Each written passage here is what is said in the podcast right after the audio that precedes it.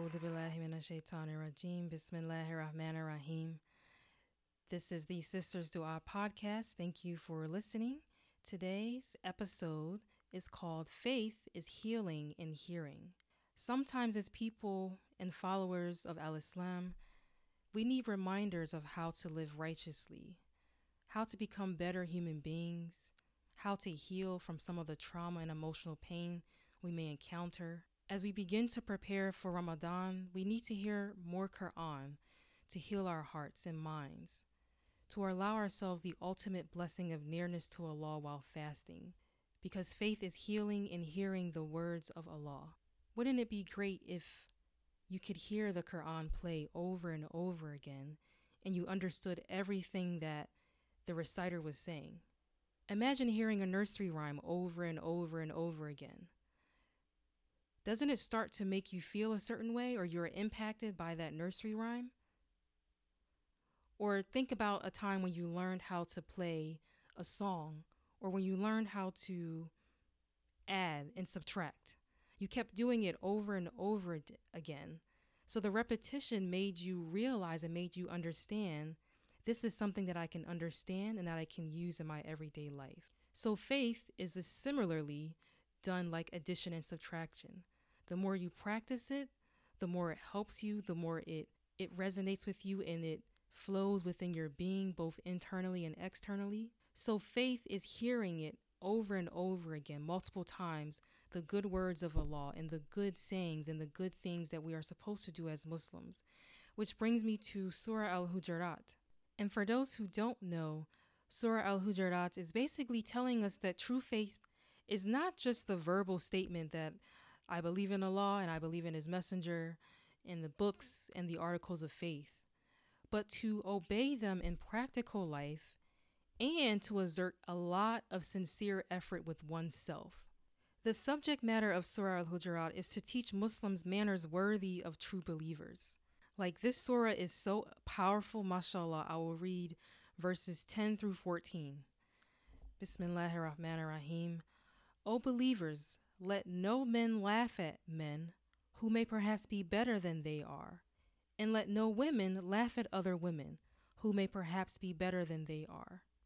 Do not defame through sarcastic remarks about one another, nor call one another by offensive nicknames. It is an evil thing to be called by a bad name after being a believer, and those who do not repent are the ones who are the wrongdoers.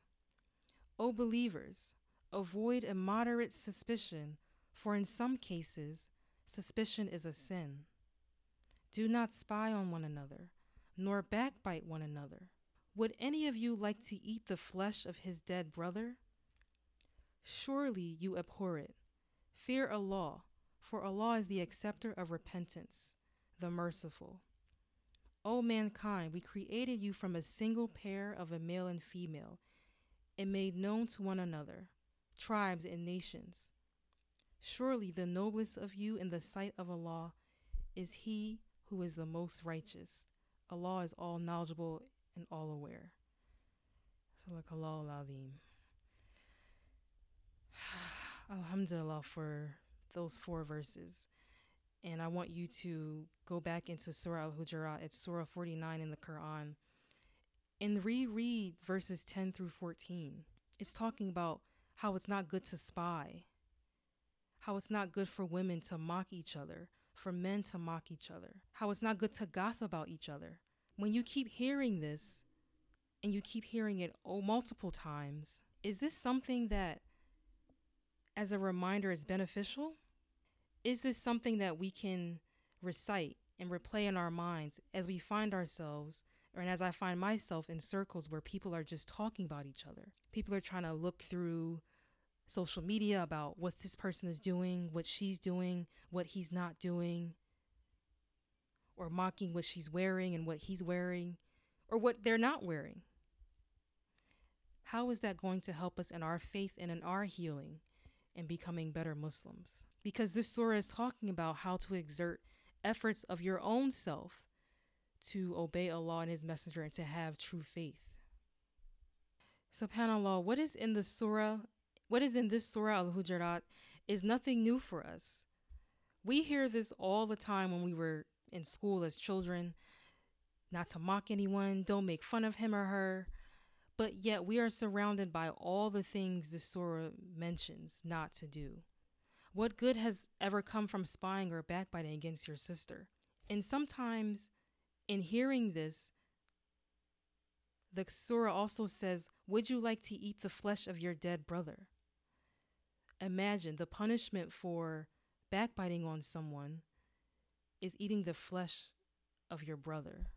May Allah help us become better Muslims. May Allah help us not to be suspicious of each other. May Allah allow us to think good of each other. May Allah allow us to become righteous Muslims and to enter Al Jannah to Firdaus. Ameen. Thank you for listening to this episode of the Sisters Dua podcast. Please be sure to follow us on Instagram at Sisters Dua, that's SISTERSDUA, and share this podcast with your network. If you liked it, be sure to rate this episode on Apple Podcasts and anywhere that you can hear your podcast. If you like this podcast, please rate it so we can get exposure, and that helps us reach more people on iTunes so that people can find us. Subscribe to our Sisters Dua on iTunes or SoundCloud and wherever you can listen to your podcast. Assalamu alaikum. When I can't move on, when my friends are failing me, I call upon you. Allah, Allah, Allah, Allah, I love you, are my life. When I can't move on, when my strength has failed me.